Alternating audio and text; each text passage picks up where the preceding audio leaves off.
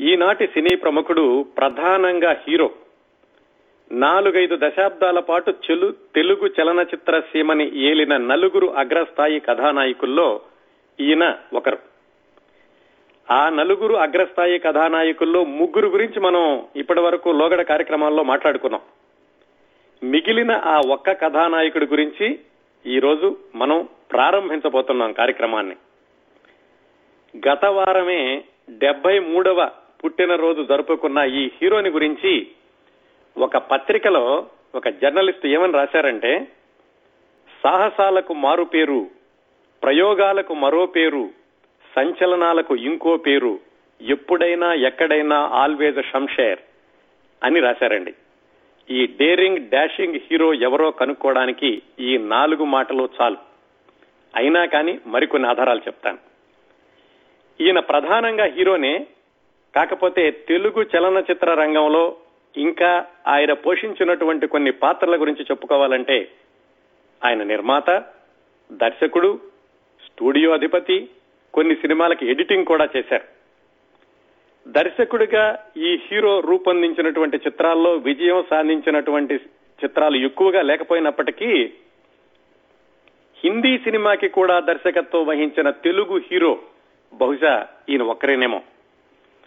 ఇన్నిసార్లు మనం hero hero అంటున్నాం కదా నిజానికి రెండు అక్షరాల ఈయన పేరు ముందు హీరో అని చేర్చి మాత్రమే చాలా మంది ఈయన సంబోధిస్తూ ఉంటారు. ఆ హీరో అనేటటువంటి రెండు అక్షరాలు లేకుండా ఈ హీరో యొక్క పేరు ఎక్కువగా వినిపించదు. సాంకేతికంగా తెలుగు సినిమాని ప్రధానమైన మలుపులు తిప్పిన సాహసి ఈ హీరో. ఈ హీరోకి చాలా రికార్డులు ఉన్నాయండి. అన్ని వివరంగా తర్వాత మాట్లాడుకుందాం. ఆధారాల కోసమని ఒకటి రెండు రికార్డులు మాత్రం చెప్తాను. ఇంకా ఎవరూ అధిగమించలేని రికార్డులు ఈ హీరోకి మాత్రమే సొంతమైన రికార్డు ఏమిటంటే ఈయన నటించినటువంటి మూడో సినిమా నుంచే తారాజువ్వలాగా సినీ వినాలా వినీలాకాశంలోకి దూసుకెళ్తూ సగటున సంవత్సరానికి పన్నెండు సినిమాల్లో నటిస్తూ ఆ వేగాన్ని రమారమి ఇరవై సంవత్సరాల పాటు కొనసాగించారు. సరిగ్గా చెప్పుకోవాలంటే తేదీలతో వారీగా ఇరవై ఒక్క సంవత్సరాల్లో రెండు వందల నలభై సినిమాలు. వీటిల్లో చాలా కొద్ది వాటిల్లో మాత్రమే ఆయన సైడ్ హీరో. తొంభై ఎనిమిది శాతం సినిమాల్లో ఈయనే హీరో.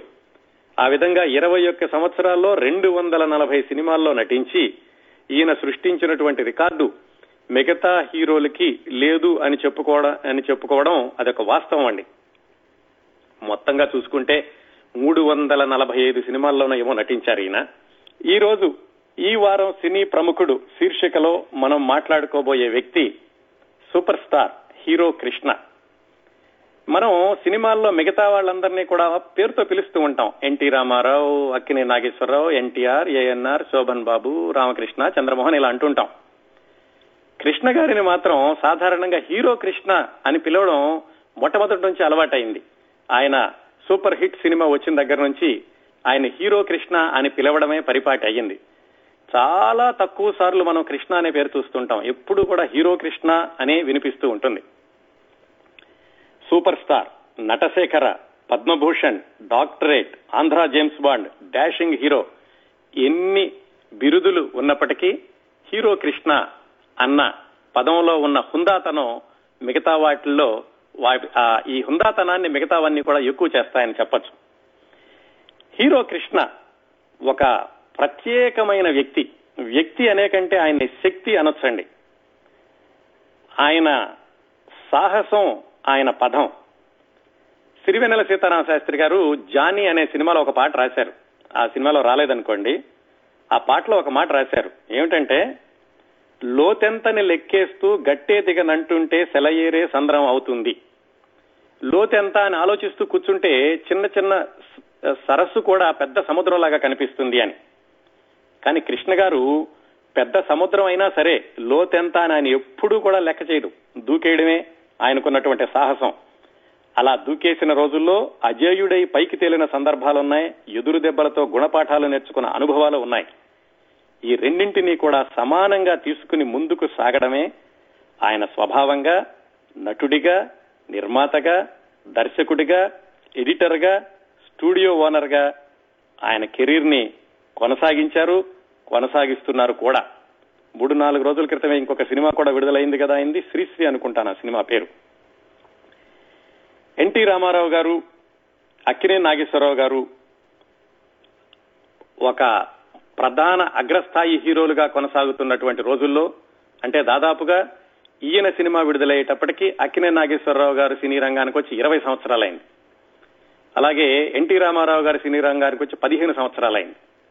వాళ్ళిద్దరూ ప్రధాన స్థాయి హీరోలుగా కొనసాగుతున్న రోజుల్లో హీరో కృష్ణ గారు ఒక కొత్త నటుడిగా మామూలు సినిమాతోటి చిత్రరంగ ప్రవేశం చేసి ఆయన మూడో సినిమాతోటే డేరింగ్ డాషింగ్ హీరో అని పేరు తెచ్చుకున్నారు. సినిమా పాత్రల్లోని హీరోయిజాన్ని నిజ జీవితంలో ఎన్నో ప్రతిష్టాత్మకమైన ప్రాజెక్టుల్ని పూర్తి చేయడంలో చూపించారు కాబట్టే తెలుగు సినిమాకి మొట్టమొదటిసారిగా సినిమాస్కోప్ చిత్రం మొట్టమొదటి సెవెంటీ ఎంఎం చిత్రం మొట్టమొదటి కౌబాయ్ చిత్రం మొట్టమొదటి జేమ్స్ బాండ్ చిత్రం మొట్టమొదటి స్టీరియోఫోనిక్ సౌండ్ చిత్రం. ఇలాంటివన్నీ కూడా హీరో కృష్ణ గారు తెలుగు చలనచిత్ర సీమని సాంకేతికంగా ముందుకు తీసుకు వెళ్ళడంలో ఆయన చేసినటువంటి మొట్టమొదటి ప్రయోగాలు. ఇవన్నీ ఒక ఎత్తు. ఆయన అవసరం అయినప్పుడు పెద్ద పెద్ద వాళ్ళతో కూడా ఢీ కొట్టడానికి కూడా వెనకాడలేదు. అక్కినే నాగేశ్వరరావు గారు ఎన్టీ రామారావు గారు కొన్ని సందర్భాల్లో ఎస్పీ బాలసుబ్రహ్మణ్యం గారు. ఎంతమందితో విభేదించేటటువంటి పరిస్థితులు వచ్చినప్పటికీ ఆయన ఏమాత్రం వెనకాడకుండా ఆయన చేపట్టినటువంటి లక్ష్యాన్ని పూర్తి చేసుకుంటూ ఫలితం అనేది తర్వాత చూసుకుందాం. ముందు అసలు ప్రయోగం చేస్తున్నామా లేదా? ఈ సాహసం పూర్తి చేయగలుగుతున్నామా లేదా? అనేటటువంటి దృక్పథంతో ముందుకు వెళ్ళాడు కాబట్టే ఆ హీరో కృష్ణ గారు సూపర్ స్టార్గా ఆయన అభిమానుల హృదయాల్లో అప్పటికీ ఇప్పటికీ ఎప్పటికీ ముద్రించుకుని పోయారు జ్యోతి చిత్ర అని ఒక సినిమా పత్రిక ఉండేది.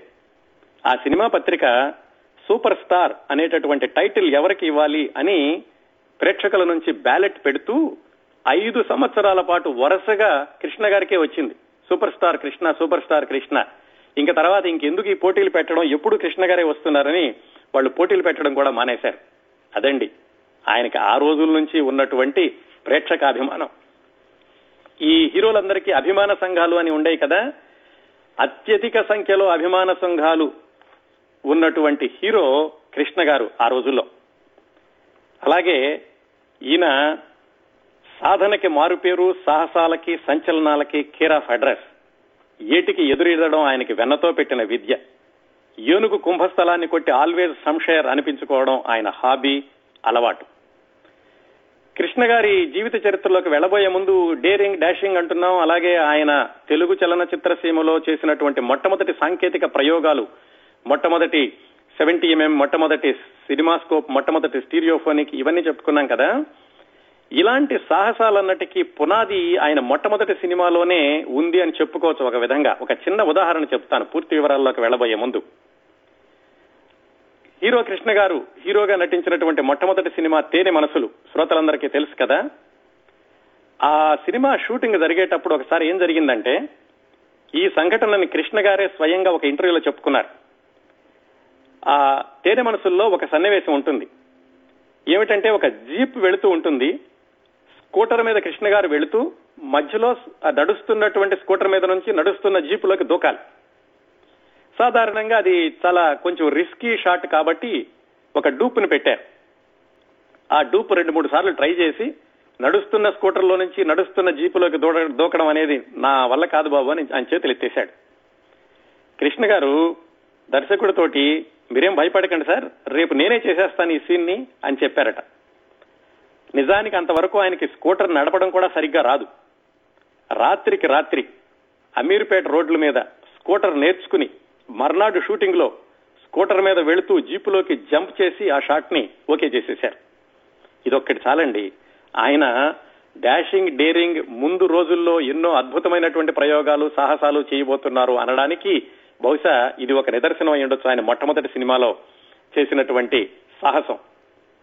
ఏది కష్టం కాదనుకోవడం అనుకున్నది సాధించడమే లక్ష్యం అని నమ్మడం కృష్ణ గారికి బహుశా ఇదిగో ఈ మొట్టమొదటి సినిమా నుంచే అలవాటైంది అని చెప్పుకోవచ్చు. ఆయన రికార్డులు కొన్ని ఇందాక పై పైన చెప్పాను కదా పూర్తిగా చెప్పుకోవాలంటే బోలెడని రికార్డులు ఉన్నాయండి ఆయనకి. పంతొమ్మిది వందల అరవై ఐదులో ఆయన నటించిన మొట్టమొదటి సినిమా విడుదలైతే ఆ సంవత్సరం అంతే ఒక్క సినిమానే వచ్చింది. ఆ తరువాతి సంవత్సరం రెండు సినిమాలు విడుదలైనవి ఆయనవి. పంతొమ్మిది వందల అరవై ఆరులో కన్నె మనసులు మూడో సినిమా గూఢచారి నూట పదహారు అంతే. ఆ మూడో సినిమాతోటే ఆయన తారాజుబలాగా సినీ వినాలాకాశంలోకి దూసుకెళ్ళిపోయారు ఎలా దూసుకెళ్ళారంటే ఆయన సినీ రంగ ప్రవేశం చేసినటువంటి మూడో సంవత్సరం అంటే పంతొమ్మిది వందల అరవై ఏడులో ఏడు సినిమాల్లో నటించారు. నాలుగో సంవత్సరం అంటే పంతొమ్మిది వందల అరవై ఎనిమిదిలో పదకొండు సినిమాల్లో నటించారు. నాలుగో సంవత్సరం పంతొమ్మిది వందల అరవై తొమ్మిదిలో పదిహేను సినిమాల్లో నటించారు. అందుకే ఇందాక చెప్పాను సుమారుగా రమారమి అంటే సగటున సినిమా సంవత్సరానికి పన్నెండు సినిమాల్లో నటించారు అని. ఆయన సినిమాల్లోకి ప్రవేశించినప్పుడు హీరోగా నటించినప్పుడు ఆయన వయసు కేవలం ఇరవై రెండు సంవత్సరాలు. ఆ తర్వాత ఐదు సంవత్సరాలకి అంటే పంతొమ్మిది వందల డెబ్బైలో ఆయన సొంతంగా సినిమాలు నిర్మించడం ప్రారంభించారు. అప్పటికి ఆయన వయసు కేవలం ఇరవై ఏడు సంవత్సరాలు. అగ్ని పరీక్ష అనే సినిమాతోటి ఆయన సొంతంగా నిర్మాతగా మారి సినీ నిర్మాణంలోకి కూడా దిగారు ఇరవై ఏడు సంవత్సరాల వయసులో. ఆ తర్వాత ఆ మరుసటి సంవత్సరమే అంటే పంతొమ్మిది వందల డెబ్బై ఒకటిలోనే మోసగాళ్ళకు మోసగాడు. మొట్టమొదటి కౌబాయ్ చిత్రం. అది నిర్మించారు. అప్పటి అప్పటికి ఆయన వయసు కేవలం ఇరవై ఎనిమిది సంవత్సరాలు మాత్రమే. ఆయన ముప్పై సంవత్సరాల వయసులోనే భారీ ఈ మల్టీ స్టారర్ సినిమా అంటారు చూడండి. అలాంటిది దేవుడు చేసిన మనుషులు పంతొమ్మిది వందల డెబ్బై మూడులో ఆయన సొంతంగా నిర్మించి విడుదల చేశారు. మరి కృష్ణ గారి కెరీర్లో నభూతో నభవిష్యతి అని చెప్పుకోదగినటువంటి సినిమా అల్లూరి సీతారామరాజు. పంతొమ్మిది వందల డెబ్బై నాలుగులో ఆయన వయసు కేవలం ముప్పై ఒక్క సంవత్సరాలు. విభేదాలు వస్తాయని తెలిసి కూడా ఏమాత్రం వెనకాడకుండా ఆయన సినిమాని తీసి అత్యద్భుతమైనటువంటి విజయం సాధించి ఇంతవరకు కూడా తెలుగు చలనచిత్ర సీమలో అల్లూరి సీతారామరాజు పూర్తి స్థాయి సినిమాని నిర్మించిన ఏకైక హీరో సూపర్ స్టార్ కృష్ణ అనేటటువంటి పేరును నిలబెట్టుకున్నారు.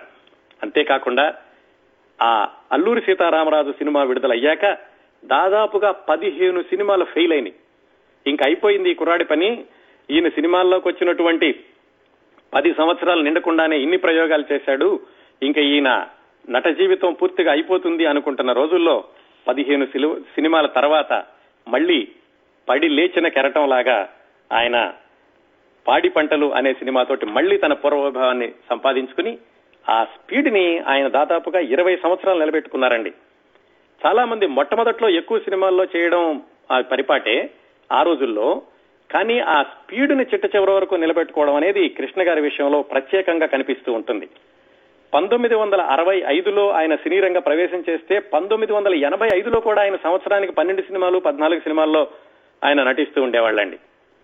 ఆయన ఒకే ఒక్క సినిమా విడుదలైనటువంటి సంవత్సరం ఆయన సినీ రంగ ప్రవేశం చేసిన పంతొమ్మిది వందల అరవై ఐదు. అయితే మళ్ళీ పంతొమ్మిది వందల తొంభై రెండు వరకు కూడా ఒకే చిత్రం అనేది లేదు ఆయన కెరీర్లో ఒక్క పద్దెనిమిది వందల తొంభై రెండులో అంటే ఇరవై ఏడు సంవత్సరాల తర్వాత మాత్రమే ఆయన నటించినటువంటి ఒకే ఒక్క సినిమా విడుదలైంది.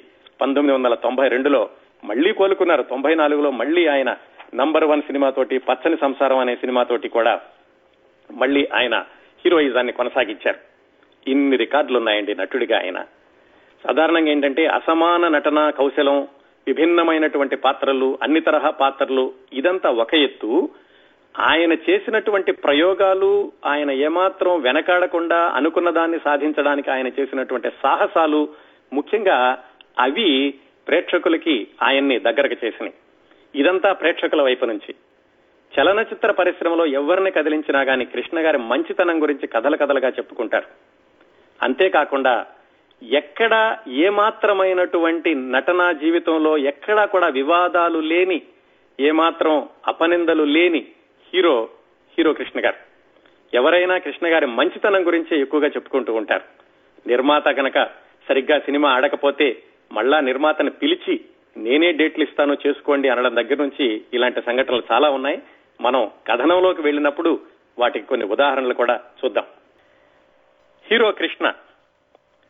ఆయన బాల్యం నుంచి సినీ రంగ ప్రవేశం వరకు ఆ తరువాత చలనచిత్ర రంగంలో కూడా ఆయన కెరీర్ కొనసాగినటువంటి విశేషాలు తెలుసుకోవడానికి మనం ఆయన సొంత ఊరిలో బయలుదేరాలి. వాళ్ళ ఊరు వెళ్ళబోయే ముందు ఒకసారి తెలుగు సినిమా అంటే తెలుగు టాకీ మొదలైన దగ్గర నుంచి ఆంధ్రదేశంలో నుంచి కొన్ని కొన్ని ఊళ్ళు ప్రత్యేకంగా తెలుగు చలనచిత్ర పరిశ్రమకి ఎక్కువ కళాకారుల్ని అందించిన అటువంటి సందర్భాలు కొన్ని చూద్దాం. ఎందుకు చెప్తున్నానంటే కృష్ణ గారి ఊరు నుంచి చాలా మంది సినీ ప్రముఖులు వచ్చినట్టుగానే ఆ రోజుల్లో కొన్ని కొన్ని ఊళ్ళ నుంచి వస్తూ ఉండేవాళ్ళు. చాలా ఊర్ల నుంచి వచ్చారు. కాకపోతే ప్రత్యేకంగా మనం స్టాటిస్టిక్స్ ప్రకారం చూసుకుంటే ఈ ఈ పట్టణాల నుంచి ఎక్కువ మంది వచ్చిన వాళ్ళు కనిపిస్తూ ఉంటారు. కాకినాడ. చిత్తతల్లు పుల్లయ్య గారని ఆయన టాకీలు రాకముందు మూకీ సినిమాల నుంచి కూడా ఆయన పనిచేస్తూ ఉన్నారు. అలాగే కాకినాడ నుంచి ఆ తర్వాత రోజుల్లో రేలంగి గారు సూర్యకాంతం గారు హర్నాథ్ పూర్ణోదయ క్రియేషన్ ఏడిది నాగేశ్వరరావు గారు వీళ్ళందరూ కాకినాడ నుంచి వచ్చారు. అందరి పేర్లు చెప్పట్లేదండి. కొన్ని మాత్రమే నేను పేర్కొంటున్నాను. ఎవరి పేర్లైనా మర్చిపోతే అది యాదృచ్ఛికమే తప్ప కావాలని కాదని గుర్తుపెట్టుకోండి. అలాగే విజయవాడ పరిసర ప్రాంతాలు చూసుకుంటే తెలుగు టాకీలు మొదలైన కొత్తలో తెలుగు టాకీల్లో ఒక కొత్త సంచలనాన్ని సృష్టించిన గూడవల్లి రామబ్రహ్మం గారు ఆయన విజయవాడ చుట్టుపక్కల నుంచి వచ్చారు. అక్కినే నాగేశ్వరరావు గారు ఎన్టీ రామారావు గారు శోభన్ బాబు గారు దుక్కిపాటి మధుసూదన్ రావు గారు పెండియాల నాగేశ్వరరావు గారు.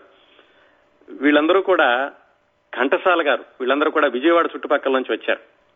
ఇక బందరు చూసుకుంటే దైతా గోపాలం గారు ఏది అక్కినే నాగేశ్వరరావు గారికి వాచకంలో నాటకాల రోజుల నుంచి శిక్షణ ఇచ్చినటువంటి ప్రముఖ కళాకారుడు దైతా గోపాలం గారు ఆయన బందర్ చుట్టుపక్కల నుంచి వచ్చారు. మల్లాది రామకృష్ణ శాస్త్రి గారు పింగళి నాగేంద్రరావు గారు కమలాకర కామేశ్వరరావు గారు. అలాగే పంతొమ్మిది వందల ముప్పై ఐదు ముప్పై ఆరు ప్రాంతాల్లోనే మద్రాసులో స్టూడియో కట్టి సొంతంగా సినిమా నిర్మాణాన్ని కూడా ప్రారంభించిన పివి దాసు గారు చిత్రపు నారాయణమూర్తి గారు చిత్రపు నరసింహారావు గారు వేదాంతం రాఘవయ్య గారు డిఎల్ నారాయణ గారు ఇంకా బందర్ దగ్గరలో ఉన్న కూచిపూడి నుంచి చూసుకుంటే వెంపటి చినసత్యం గారు. ఎంతో మంది ఈ కాకినాడ విజయవాడ బందరు ఈ పరిసరాల నుంచి వచ్చారు. అలాగే విజయనగరం రాజమండ్రి నుంచి కూడా చాలా మంది ఉన్నారు. ఇంకో చాలా చిన్న ఊరికి కూడా తెలుగు చలనచిత్ర రంగంతో అవినాభావ సంబంధం ఉందండి. పాలకొల్లు. అక్కడ నుంచి ఎక్కువ మంది దర్శకులు వచ్చారు. పినిశెట్టి శ్రీరామ్మూర్తి గారని నాటకాలు రాస్తూ ఉండేవాళ్ళు. ఆయన ఆ తర్వాత నటుడు చలం గారు అల్లు రామలింగయ్య గారు దాస నారాయణరావు గారు కోడి రామకృష్ణ గారు రేలంగ నరసింహారావు గారు ఇలా ఎంతో మంది ఆ పాలకొల్లు నుంచి వచ్చారు. ఆ కోవలోనే మరొక ముఖ్యమైనటువంటి పట్టణం తెలుగు చలనచిత్ర సీమకి ఎక్కువ మంది కళాకారులను అందించినటువంటి పట్టణం తెనాలి పరిసర ప్రాంతాలు. ఆ తెనాలి పరిసర ప్రాంతాలను ఒకసారి చూసుకుంటే తెలుగు సినిమాల్లో మొట్టమొదటి గ్లామరస్ హీరోయిన్ కాంచనమాల గారు ఆవిడ తెనాల నుంచి వచ్చారు. కొడవటిగట్టి కుటుంబరావు గారు చక్రపాణి గారు వాళ్ళు తెనాల నుంచే వచ్చారు. జమున గారు సావిత్రి గారు జగ్గయ్య గారు శారద గారు ఇలా ఎంతో మంది కళాకారులు తెనాల నుంచి వచ్చారు. ఆ తెనాలి దగ్గరలో ఉన్నటువంటి బుర్రిపాలెంలో బయలుదేరాలి మనం హీరో కృష్ణ గారి విశేషాలు తెలుసుకోవడానికి.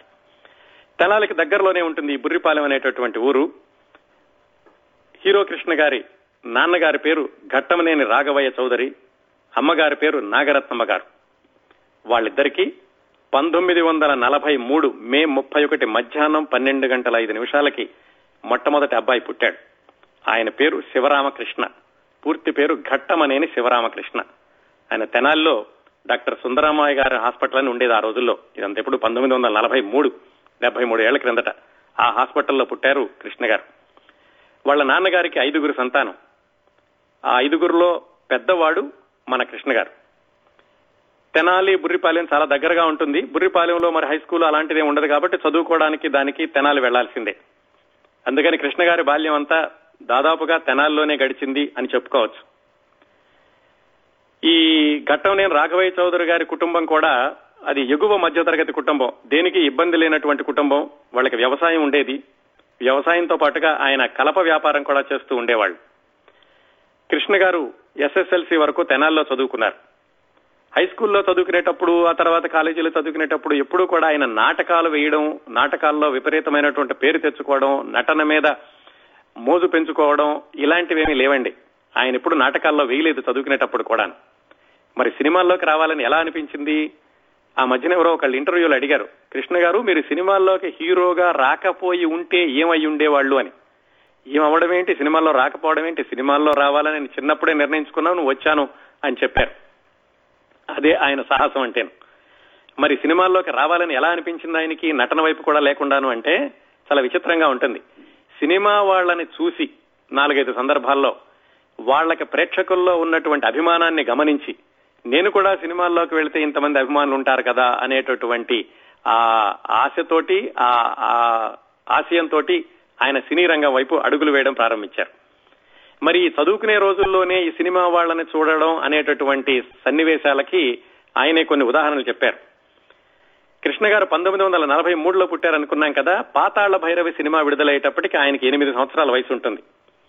మొట్టమొదటిసారిగా కృష్ణ గారి మనసులో ముద్ర వేసినటువంటి సినిమా పాతాళ్ళ భైరవి. ఆ సినిమా చూసిన దగ్గర నుంచి ఆయన ఎన్టీఆర్కి వీరాభిమాని అయిపోయారు. ఎనిమిది తొమ్మిది సంవత్సరాల వయసులోనే. కానీ ఆయన మొట్టమొదటిసారిగా చూసినటువంటి హీరో అక్కినే నాగేశ్వరరావు గారు. ఆయన్ని కూడా ఎలా చూశారు? ఈయనేదో స్టూడియోకి వెళ్ళి చూడలేదు. ఆ తెనాల్లో హై స్కూల్లో చదువుకునే రోజుల్లోనే బహుశా ఆయనకి ఏ పన్నెండు పదమూడు సంవత్సరాల వయసు ఉంటుంది. ఇంకా పంతొమ్మిది వందల యాభై ఐదులో కదా ఈ దేవదాసు విడుదలైంది. ఆ దేవదాసు సినిమా శత దినోత్సవం కోసమని అక్కినే నాగేశ్వరరావు గారు మిగతా కళాకారులందరూ తెనాలి వెళ్తుంటే ఈయన ఏదో నడుచుకుంటూ వెళ్తున్నారు చిన్నపిల్లడు. వెళ్తుంటే అందరూ బస్ కార్లు వెనక పరిగెడుతున్నారు. ఏమిటి అంటే అదిగో ఆ కారులో అక్కినే నాగేశ్వరరావు గారు ఉన్నారు ఆ కారులో సావిత్రి గారు ఉన్నారు అన్నారు. అప్పుడు ఆయన అలా లీలామాత్రంగా అక్కినే నాగేశ్వరరావు గారిని చూశారు. కానీ ప్రజలకి ఆ సినిమా నటుల పన్నట్లు పట్ల ఉన్నటువంటి అభిమానాన్ని ఆయన దగ్గరగా గమనించారు ఆ రెండు సందర్భాలను ఎస్ఎస్ఎల్సి అయిపోయాక ఆయన కాలేజీలో చదువుకోవడానికని గుంటూరు వెళదాం అనుకున్నారు. అయితే గుంటూరులో సీటు రాలేదు. ఆ రోజుల్లో ఏమిటంటే ఈ కాలేజీలు అనేవి అన్ని ఊళ్ళల్లోనూ ఉండేవి కాదు. విజయవాడ మచిలీపట్నం అలాగే నర్సాపూర్ ఏలూరు ఇలాంటి ప్రధానమైనటువంటి పట్టణాల్లో మాత్రమే ఉండేవి. తెనాల్లో చదువుకునే వాళ్ళందరూ మరి సహజంగా దగ్గరగా ఉంటుంది కాబట్టి గుంటూరు వెళ్ళాలి. ఆయనకి గుంటూరులో సీటు రాకపోయేసరికి ఎందువలనో కానీ నర్సాపూర్ కాలేజీలో చేర్పించారు ఇంటర్మీడియట్లో తర్వాత ఇంజనీరింగ్ చదవాలి అనేటువంటి ఉద్దేశంతో ఆయన ఎంపీసీ గ్రూప్ తీసుకున్నారు. ఎస్ఎస్ఎల్సీ అయ్యేసరికి దాదాపుగా పదహారు సంవత్సరాల వయసు కాబట్టి సుమారుగా పంతొమ్మిది వందల యాభై తొమ్మిది ప్రాంతాలు అనుకోవచ్చు. అయితే నర్సపూర్లో ఒక రెండు మూడు నెలలు మాత్రమే ఉన్నారు. అక్కడి నుంచి టీసీ తీసుకుని ఏలూరులో సిఆర్ రెడ్డి కాలేజీకి వచ్చారు. వాళ్ళ నాన్నగారికి ఏలూరులో తెలిసిన వాళ్ళు ఉండేవాళ్ళు. బహుశా అందువల్ల ఏమో తెలిసిన వాళ్ళు ఉంటే దగ్గరగా చూస్తుంటారని ఏమో కానీ ఆయన్ని ఏలూరు తీసుకొచ్చారు. ఏలూరు సిఆర్ రెడ్డి కాలేజీలో ఆయన డిగ్రీలో చేరారు. ఎందుకంటే ఈ ఇంటర్మీడియట్ అయిపోయాక ఆయనకి ఇంజనీరింగ్లో సీట్ రాలేదు. ఇంటర్మీడియట్ కాదు అప్పట్లో పియూసీ ఉండేదండి. పియూసీ అయ్యాక ఆయనకి ఇంజనీరింగ్లో సీట్ రాకపోయేసరికి బీఎస్సీ తీసుకున్నారు. బీఎస్సీలో కూడా ఎంపీసీ గ్రూప్ ఎందుకంటే బీఎస్సీ అయ్యాక అయ్యాక కూడా ఇంజనీరింగ్కి వెళ్ళవచ్చు. ఆ ఉద్దేశంతో ఆయన బీఎస్సీ తీసుకుని ఏలూరులో చదవడం ప్రారంభించారు. ఏలూరులో ఆయన చదువుకునేటప్పుడు ఆయనకు క్లాస్మేట్ ఉండేవాడు. ఆయన పేరు మాగంటి రాజుబాబు. తర్వాతే ఆయన సినిమాల్లో హీరో మురళీమోహన్ అయ్యారు. అలాగే హీరో కృష్ణ గారికి ఇంకొక క్లాస్మేట్ ఎవరంటే క్రాంతి కుమార్ అని ఆ తర్వాత రోజుల్లో ఆయన చక్కటి సినిమాలు తీశారు. ఊర్వశి శారద లాంటి సినిమాలు. సీతారామయ్య గారి మనవరాలు ఆయన కూడా కృష్ణ గారికి క్లాస్మేట్ ఏలూరులో. ఏలూరులో చదువుకునేటప్పుడు మరికొన్ని సందర్భాలు ఆయనకు ఎదురైన ఈ సినిమా వాళ్ళకి ప్రజల్లో ఉన్నటువంటి అభిమానాన్ని దగ్గరగా చూసేటటువంటి సందర్భాలు ఒకటి రెండు ఎదురైన ఆయన కాలేజీలో చదువుకునేటప్పుడు కూడా ఆయన కాలేజీలో చదువుకునేటప్పుడు ఒకసారి ఆయన హాస్టల్ ముందు నుంచునుంటే చాలా మంది మనుషులందరూ కూడా జనాలందరూ ఒక బారులు తీరి నుంచున్నారు. కార్లు వరుసనే వెళ్తున్నాయి. అదిగో ఆ కారులో రామారావు ఉన్నాడు ఆ కారులో నాగేశ్వరరావు ఉన్నాడు ఆ కారులో జమున గారు ఉన్నారు అంటున్నారు. ఇదికే అర్థం కాలేదు ఏమిటి ఇంతమంది ఎందుకు వచ్చారు ఏలూరు అనుకున్నారు. విషయం ఏమిటంటే ఆ ఏలూరులో వంకినేని రాజగోపాల వెంకటరత్నం అని ఒక ఆయన ఉండేవాళ్ళు. ఆయన హీరో కృష్ణ గారి నాన్నగారికి బాగా తెలిసిన మనిషి. ఆ వంకినేని రాజ రాజగోపాల వెంకటరత్నం గారి అమ్మాయిని ఎల్వి ప్రసాద్ గారి అబ్బాయికి ఇచ్చి పెళ్ళి చేస్తున్నారు. ఆ పెళ్ళి కోసమని ఈ సినిమా వాళ్ళందరూ వచ్చారు. ఆ సందర్భంలో వీళ్ళందరూ రావడం ప్రజలందరూ కూడా వాళ్ళ కార్లు వెనకాల పడడం ఇదంతా గమనించారు హీరో కృష్ణ గారు. దాని తర్వాత ఇల్లరికో సినిమా శత దినోత్సవానికి కూడా నాగేశ్వరరావు గారు వీళ్ళందరూ కూడా ఏలూరు వచ్చారు. అప్పుడు మళ్ళీ వాళ్ళని చూడడానికి కూడా అకిన ఈ హీరో కృష్ణ గారు వెళ్ళారు. కొంచెం పెద్దవాడు అయ్యాడు అప్పటికి పద్దెనిమిది సంవత్సరాలు. పంతొమ్మిది సంవత్సరాల వయసు వచ్చి వచ్చి ఉండదు దూరం నుంచి అక్కిన నాగేశ్వరరావు గారిని చూశారట. ఆయన రింగు రింగులుగా సిగరెట్ తాగి పొగ వదులు వదులుతుంటే ఆయన చాలా ఏదో ఒక అద్భుతం చూస్తున్నట్టుగా ఫీల్ అయ్యారు కృష్ణ గారు అంతకు ముందు కూడా ఆయన హై స్కూల్లో చదువుకునేటప్పుడు ఒకసారి తోడి కోడళ్ళు అనేటటువంటి సినిమా శత దినోత్సవానికి ఆదిత్య సుబ్బారావు గారు వాళ్ళందరూ వస్తే ఆయన థియేటర్లో టికెట్ కొనుక్కుని వెళ్ళి అక్కడ కూర్చొని చూశారు. ఆ స్టేజ్ మీద ఉన్నటువంటి ఆదుర్తి సుబ్బారావు గారి ద్వారా ఆ తర్వాత ఏడెనిమిది సంవత్సరాలకు తాను హీరో అవుతానని ఇన్ని సుదీర్ఘమైనటువంటి ఇన్నింగ్స్లో ఆయన అభిమానించినటువంటి ఎన్టీ రామారావు గారితో ఆయన చూసినటువంటి అక్కినే నాగేశ్వరరావు గారితో అద్భుతమైన సినిమాలు తీస్తానని ఆ కుర్రవాడిగా ఉన్నటువంటి హీరో కృష్ణకి అప్పుడు అనిపించి ఉండదు. కానీ ఆయన ధ్యేయం మాత్రం సినిమాల్లోకి వెళ్ళాలి అనేటటువంటి ధ్యేయాన్ని రోజు రోజుకి పెంచినటువంటి సన్నివేశాలు. ఇదిగో ఈయన ఈ సినిమా నటుల్ని దూరంగా చూసినటువంటి సందర్భాలు. ఆ విధంగా ఆయన ఏలూరులో బీఎస్సీ పూర్తయింది. బీఎస్సీలో ఉండగా కూడా నాటకాలు ఎప్పుడు వేయలేదు. స్పోర్ట్స్లో ఉండేవాళ్ళు బ్యాడ్మింటన్ కబడ్డీ ఇలాంటిది ఆడుతూ ఉండేవాళ్ళు కానీ నాటకాలు వేద్దాం అన్నటువంటి ఆలోచన కూడా ఎప్పుడు లేదు. బీఎస్సీ అయిపోగానే ఏం చేయాలి? మళ్ళా ఇంజనీరింగ్లో సీట్ రాలేదు. కానీ ఆయన ఏమి బాధపడలేదు భయపడలేదు. వాళ్ళ నాన్నగారు అడిగారు ఏమిట్రా మరి బీఎస్సీ అయిపోయింది ఇంజనీరింగ్లో సీట్ రాలేదు ఏం చేద్దాం అనుకుంటున్నావు? అని. ఆయన ధైర్యంగా చెప్పారు నేను సినిమాల్లోకి వెళదాం అనుకుంటున్నాను అని. సహజంగా మరి ఆ వయసులో ఆ రోజుల్లో సినిమాల్లోకి వెళతాను అని ఒక అబ్బాయి అంటే వెంటనే తల్లిదండ్రులు సహజంగానే అంటారు నీకేముందని వెళ్తున్నావు? నువ్వేం నాటకాల్లో వేయలేదు ఏం లేదు. అక్కడ మరి ఫెయిల్ అయితే ఎలాగో? ఇలాంటివన్నీ వస్తాయి. కానీ కృష్ణ గారి అమ్మగారికి నాన్నగారికి ఏమాత్రం సందేహం రాలేదు ఏమాత్రం ప్రశ్నించలేదు. తప్పనిసరిగా వెళ్ళిరా అన్నారు వాళ్ళ నాన్నగారు. వాళ్ళ అమ్మగారు కూడా డబ్బులు ఇచ్చారు అంతేకాకుండా వాళ్ళ నాన్నగారు ఆయనకు బాగా తెలిసినటువంటి ఆ ఏలూరులో వంకినేని రాజగోపాల వెంకటరత్నం నాయుడు వెంకటరత్నం గారు అని. ఆయనకి ఒక రికమెండ్ ఆయన ద్వారా ఒక రికమెండేషన్ లెటర్ రాసి ఎవరికి? ఎల్వి ప్రసాద్ గారు అబ్బాయికి. వాళ్ళ అబ్బాయి పేరు ఆనంద్ బాబు.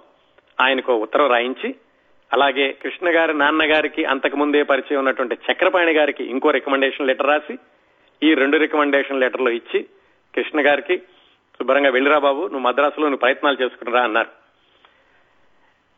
చాలా విచిత్రంగా ఉంటుంది తల్లిదండ్రులు కూడా ప్రోత్సహించి పంపించడం అనేది. కృష్ణ గారికి ఆ విధంగా చిన్నప్పటి నుంచి కూడా అన్ని కూడా కలిసి వచ్చినాయని చెప్పుకోవచ్చు. ఇది సందర్భంగా సుమారుగా ఇవన్నీ కూడా పంతొమ్మిది వందల అరవై రెండు ప్రాంతాల్లో జరిగి ఉంటుందండి. ఎందుకంటే ఆయనకి పంతొమ్మిది సంవత్సరాలు డిగ్రీ అయ్యేసరికి పంతొమ్మిది ఇరవై రెండు సంవత్సరాలు. పంతొమ్మిది ఇరవై సంవత్సరాలు. ఆ పంతొమ్మిది వందల అరవై రెండు ప్రాంతాల్లో నాన్నగారు ఇచ్చినటువంటి రెండు రికమెండేషన్ లెటర్స్ పట్టుకుని కృష్ణ గారు మద్రాసు వెళ్ళారు. మద్రాసు వెళ్ళి వాళ్ళలో ముందుగా ఆనంద్ బాబు గారికి దగ్గరికి వెళ్ళడానికి ఒక ఉత్తరం ఉంది. ఆనంద్ బాబు గారి దగ్గరికి వెళ్ళాక ఆయన వాళ్ళ నాన్నగారికి పరిచయం చేస్తారు. రెండో ఉత్తరం చక్రపాణి గారి ద్వారా. చక్రపాణి గారు నిర్మాత.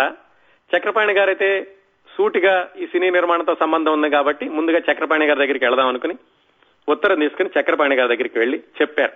నేను ఇట్లాగా రాఘవయ్య చౌదరి గారి అబ్బాయిని మా నాన్నగారు మీకు ఈ ఉత్తరం ఇవ్వమన్నారు అని.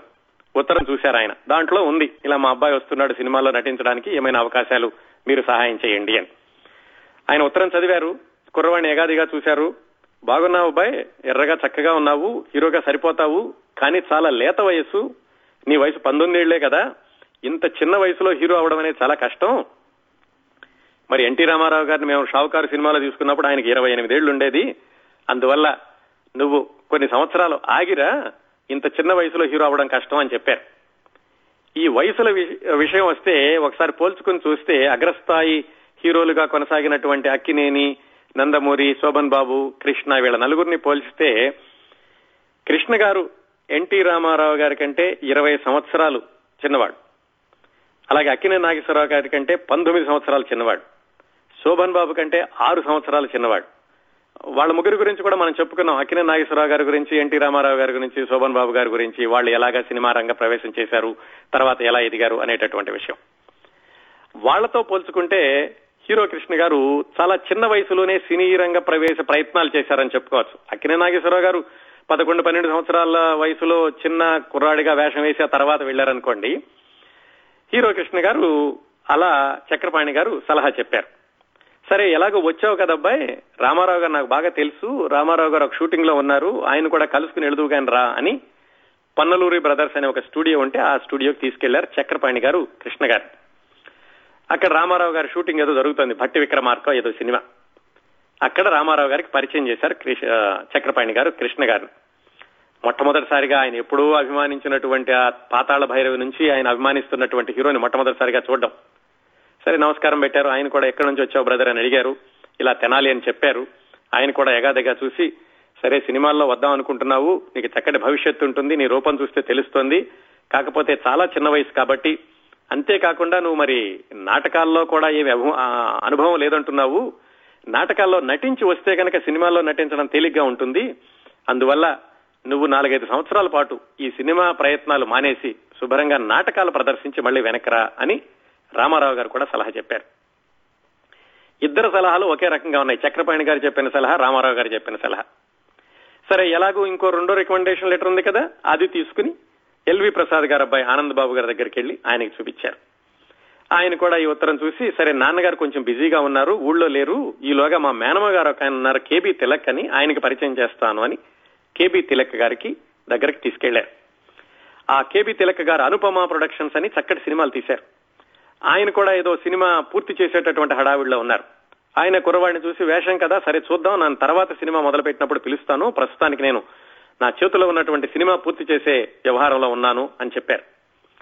ఆ తర్వాత వాళ్ళ నాన్నగారికి పరిచయం చేశారు ఆనందబాబు గారు ఎవరికి? ఎల్వి ప్రసాద్ గారికి. ఆయన కూడా ఏమన్నారంటే బాగుందబ్బాయి నువ్వు చక్కగా కనిపిస్తున్నావు హీరో అయ్యేటటువంటి లక్షణాలన్నీ ఉన్నాయి. కాకపోతే ఒక సంవత్సరం రెండు సంవత్సరాలు ఆగిరా అప్పటికి కొంచెం నీ బాడీ ఫేస్ ఇదంతా కూడా కాస్త హీరోకి స్క్రీన్ ప్రజెన్స్కి కావాల్సినట్లుగా వస్తుంది. ఈలోగా నువ్వు ఖాళీగా ఉండకుండా నాటకాల్లో నటించు అని చెప్పారు.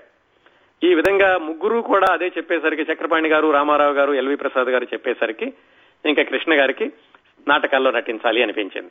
నాటకాల్లో నటించడం ఎలాగా? ఏదైనా సరే ఆయనకి వెంట వెంటనే చేసేయడం అలవాటు. దూకుడుగా చేసేసాయి ఊరికే నానుస్తూ చాలా రోజులు తీసుకుని ఇలా చేయడం ఆయన స్వభావం మొదటి నుంచి ఉండేది కాదనుకుంటా. అందుకని నాటకం వేయాలంటే ఏం చేయాలి? అని ఆయన ఆలోచిస్తూ తెనాల్లోనే కొడాలి గోపాలరావు అని ఒక నాటక రచయిత ఉన్నారు.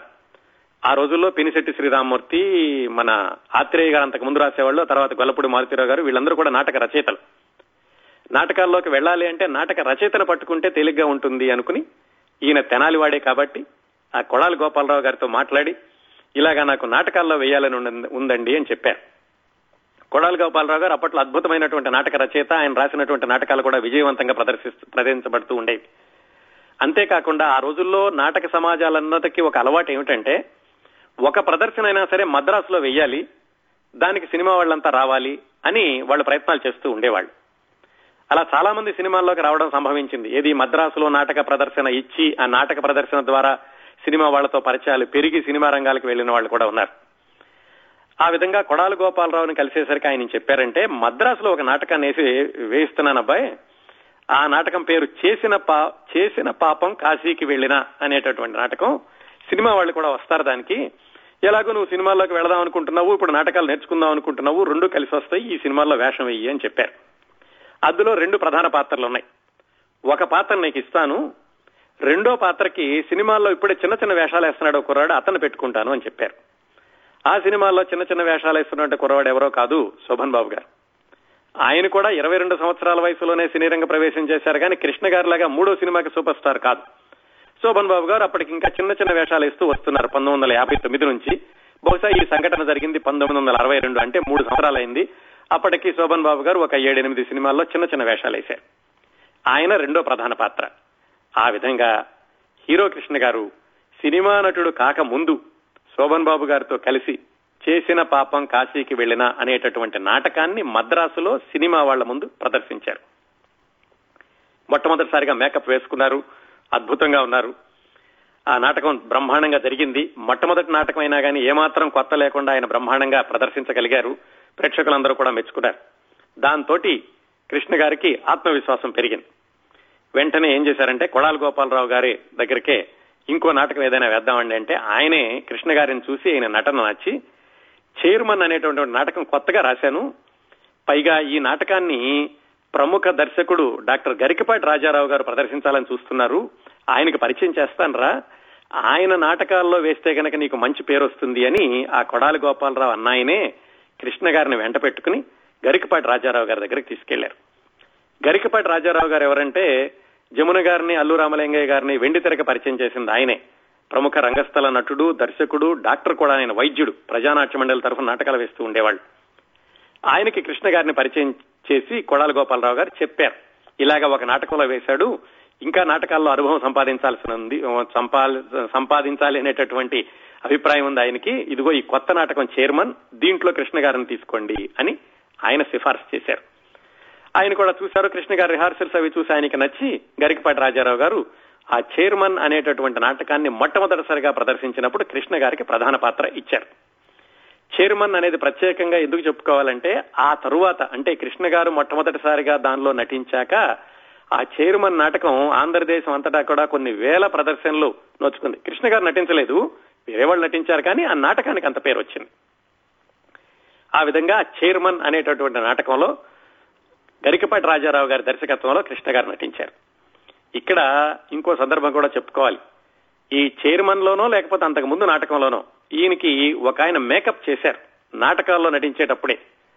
ఆ తర్వాత ఈయన సినిమాల్లోకి వెళ్ళాక ఆయనే ఈయనకి పర్సనల్ మేకప్ అయి మేకప్ మ్యాన్ అయి దాదాపుగా నలభై సంవత్సరాల పాటు కృష్ణ గారికి ఒకే మేకప్ మ్యాన్ అన్నట్టుగా ఆయన కొనసాగారు. ఆ విశేషాల తర్వాత మనం భవిష్యత్తులో ఈయన సినిమా సంగతులు వచ్చినప్పుడు చెప్పుకుందాం ఇంకా వివరంగా ఇలా నాటకాలు వేస్తూ ఉండగా బహుశా పంతొమ్మిది వందల అరవై రెండు చివరిలోనో ఎప్పుడో ఎల్వి ప్రసాద్ గారి దగ్గర నుంచి ఈయనకు ఉత్తరం వచ్చింది. బాబు అప్పుడు వచ్చేళ్ళావు కదా రాఘవ చౌదరి గారి అబ్బాయివి. నేను ఒక సినిమా తీద్దాం అనుకుంటున్నాను. కొడుకులు కోడళ్ళు అనేటటువంటి సినిమా. నువ్వు వచ్చేసేయి. ఇందులో నాలుగురు హీరోలు లాంటి వాళ్ళు కావాలి. అందులో ఒక పాత్ర నీకు ఇస్తాను అన్నారు. ఈయన ఆలోచించారు ఇదేమిటి? నేను హీరోగా వెళదాం అనుకున్నాను. ఈయన నలుగురిలో ఒకళ్ళు అంటున్నారు వెళదాం వద్దా అని ఆలోచించారు. కానీ సర్లే ఎల్వి ప్రసాద్ గారి ద్వారా సినీ రంగ ప్రవేశం కాబట్టి అందరూ చెప్పారు. ఆయన హస్తవాసి మంచిది. ఎన్టీ రామారావు గారిని ఆయనే మొట్టమొదటిసారిగా సినిమాల్లో వేషం ఇచ్చారు. నువ్వు కూడా వెళ్ళు అని చెప్పడంతో సరే అవకాశం వచ్చింది కదా ఎల్వి ప్రసాద్ గారి దగ్గరని మద్రాసు వెళ్ళారు కృష్ణ గారు. ఆ కొడుకులు కోటళ్ళు అనేటటువంటి సినిమాలో నలుగురు ఉన్నారని చెప్పుకున్నాం కదా వాళ్ళు ఎవరంటే బాలయ్య గారు. ఆయన కూడా అప్పట్లోనే సినిమాల్లోకి హీరోగా ప్రవేశించారు. రమణమూర్తి గారు మన శంకరాభరణం సోమయాజులు గారి తమ్ముడు జేవి రమణమూర్తి గారు. ఆయన మూడు ఆయన శోభన్ బాబు అప్పుడప్పుడే పైకి వస్తున్నారు. నాలుగోది మన కృష్ణ గారు. ఈ విధంగా నలుగురు కొడుకులు అనేటటువంటి కథతోటి కొడుకులు కోడళ్ళు అనే సినిమాని ఎల్వి ప్రసాద్ గారు ప్రారంభించారు. ప్రారంభించి రిహార్సల్స్ అంతా మొదలు పెట్టారు రిహార్సల్స్ కూడా బ్రహ్మాండంగా జరుగుతున్నాయి. మరి హఠాత్తుగా ఏమైందో కానీ ఆ సినిమాని ఆపేశారు. ఆపేసి ఇంకా టైం పడుతుంది బాబు సినిమా మొదలు పెట్టట్లేదు మీ ఊరు వెళ్ళిరా మీ ఊళ్ళో ఉండు మేము తర్వాత మళ్ళా కబురు చేస్తాంలే అన్నారు. ఈ కొడుకులు కోడళ్ళు ఎల్వి ప్రసాద్ గారు తెద్దాం అనుకున్న సినిమా ఆగిపోయింది కానీ ఇదే పేరుతోటి తర్వాత భీమ్ సింగ్ అయిన ఆయన ఇంకో సినిమా తీశారు ఈ కొడుకులు కోడళ్ళు అనే పేరుతోటి. దానికి మన కృష్ణ గారికి ఏమి సంబంధం లేదు. ఆ విధంగా కృష్ణ గారికి వచ్చినటువంటి మొట్టమొదటి అవకాశం రిహార్సల్స్ కూడా అయ్యాక ఆగిపోయింది. సరే ఈయన మళ్ళా ఆయన ఇంటికి వెళ్ళమన్నారు కానీ ఇంటికి వెళ్ళకుండా అక్కడే ప్రయత్నాలు చేస్తూ ఉన్నారు మద్రాసులో. అందరు దర్శకుల దగ్గరికి వెళ్తున్నారు ఒక్క దర్శకుడి దగ్గరికి మాత్రం వెళ్ళలేదు. ఆయన వెళ్ళని దర్శకుడే ఆదుర్తి సుబ్బారావు గారు. ఆ ఆదుర్తి సుబ్బారావు గారితో పరిచయం ఎలా జరిగింది? ఈయన సినీ రంగ ప్రవేశం ఎలా జరిగింది? ఈ విశేషాలన్నీ వచ్చేవారం మాట్లాడుకుందాం. అలాగే శ్రోతలకు ఇంకో విషయం చెప్తాను. హీరో కృష్ణ గారు నటించినటువంటి తేనె మనసులు సాక్షి గూఢచారి నూట పదహారు మోసగాళ్ళకు మోసగాడు సినిమాల గురించి నేను వివరంగా కార్యక్రమాలు చేశాను. అవి యూట్యూబ్లో నా ఛానల్లో మీరు వినవచ్చు వాటిని. అందులో ఉన్నటువంటి విశేషాలు కాకుండా మిగతా విశేషాలు రాబోయే కార్యక్రమాల్లో మీకు వివరించడానికి ప్రయత్నిస్తాను.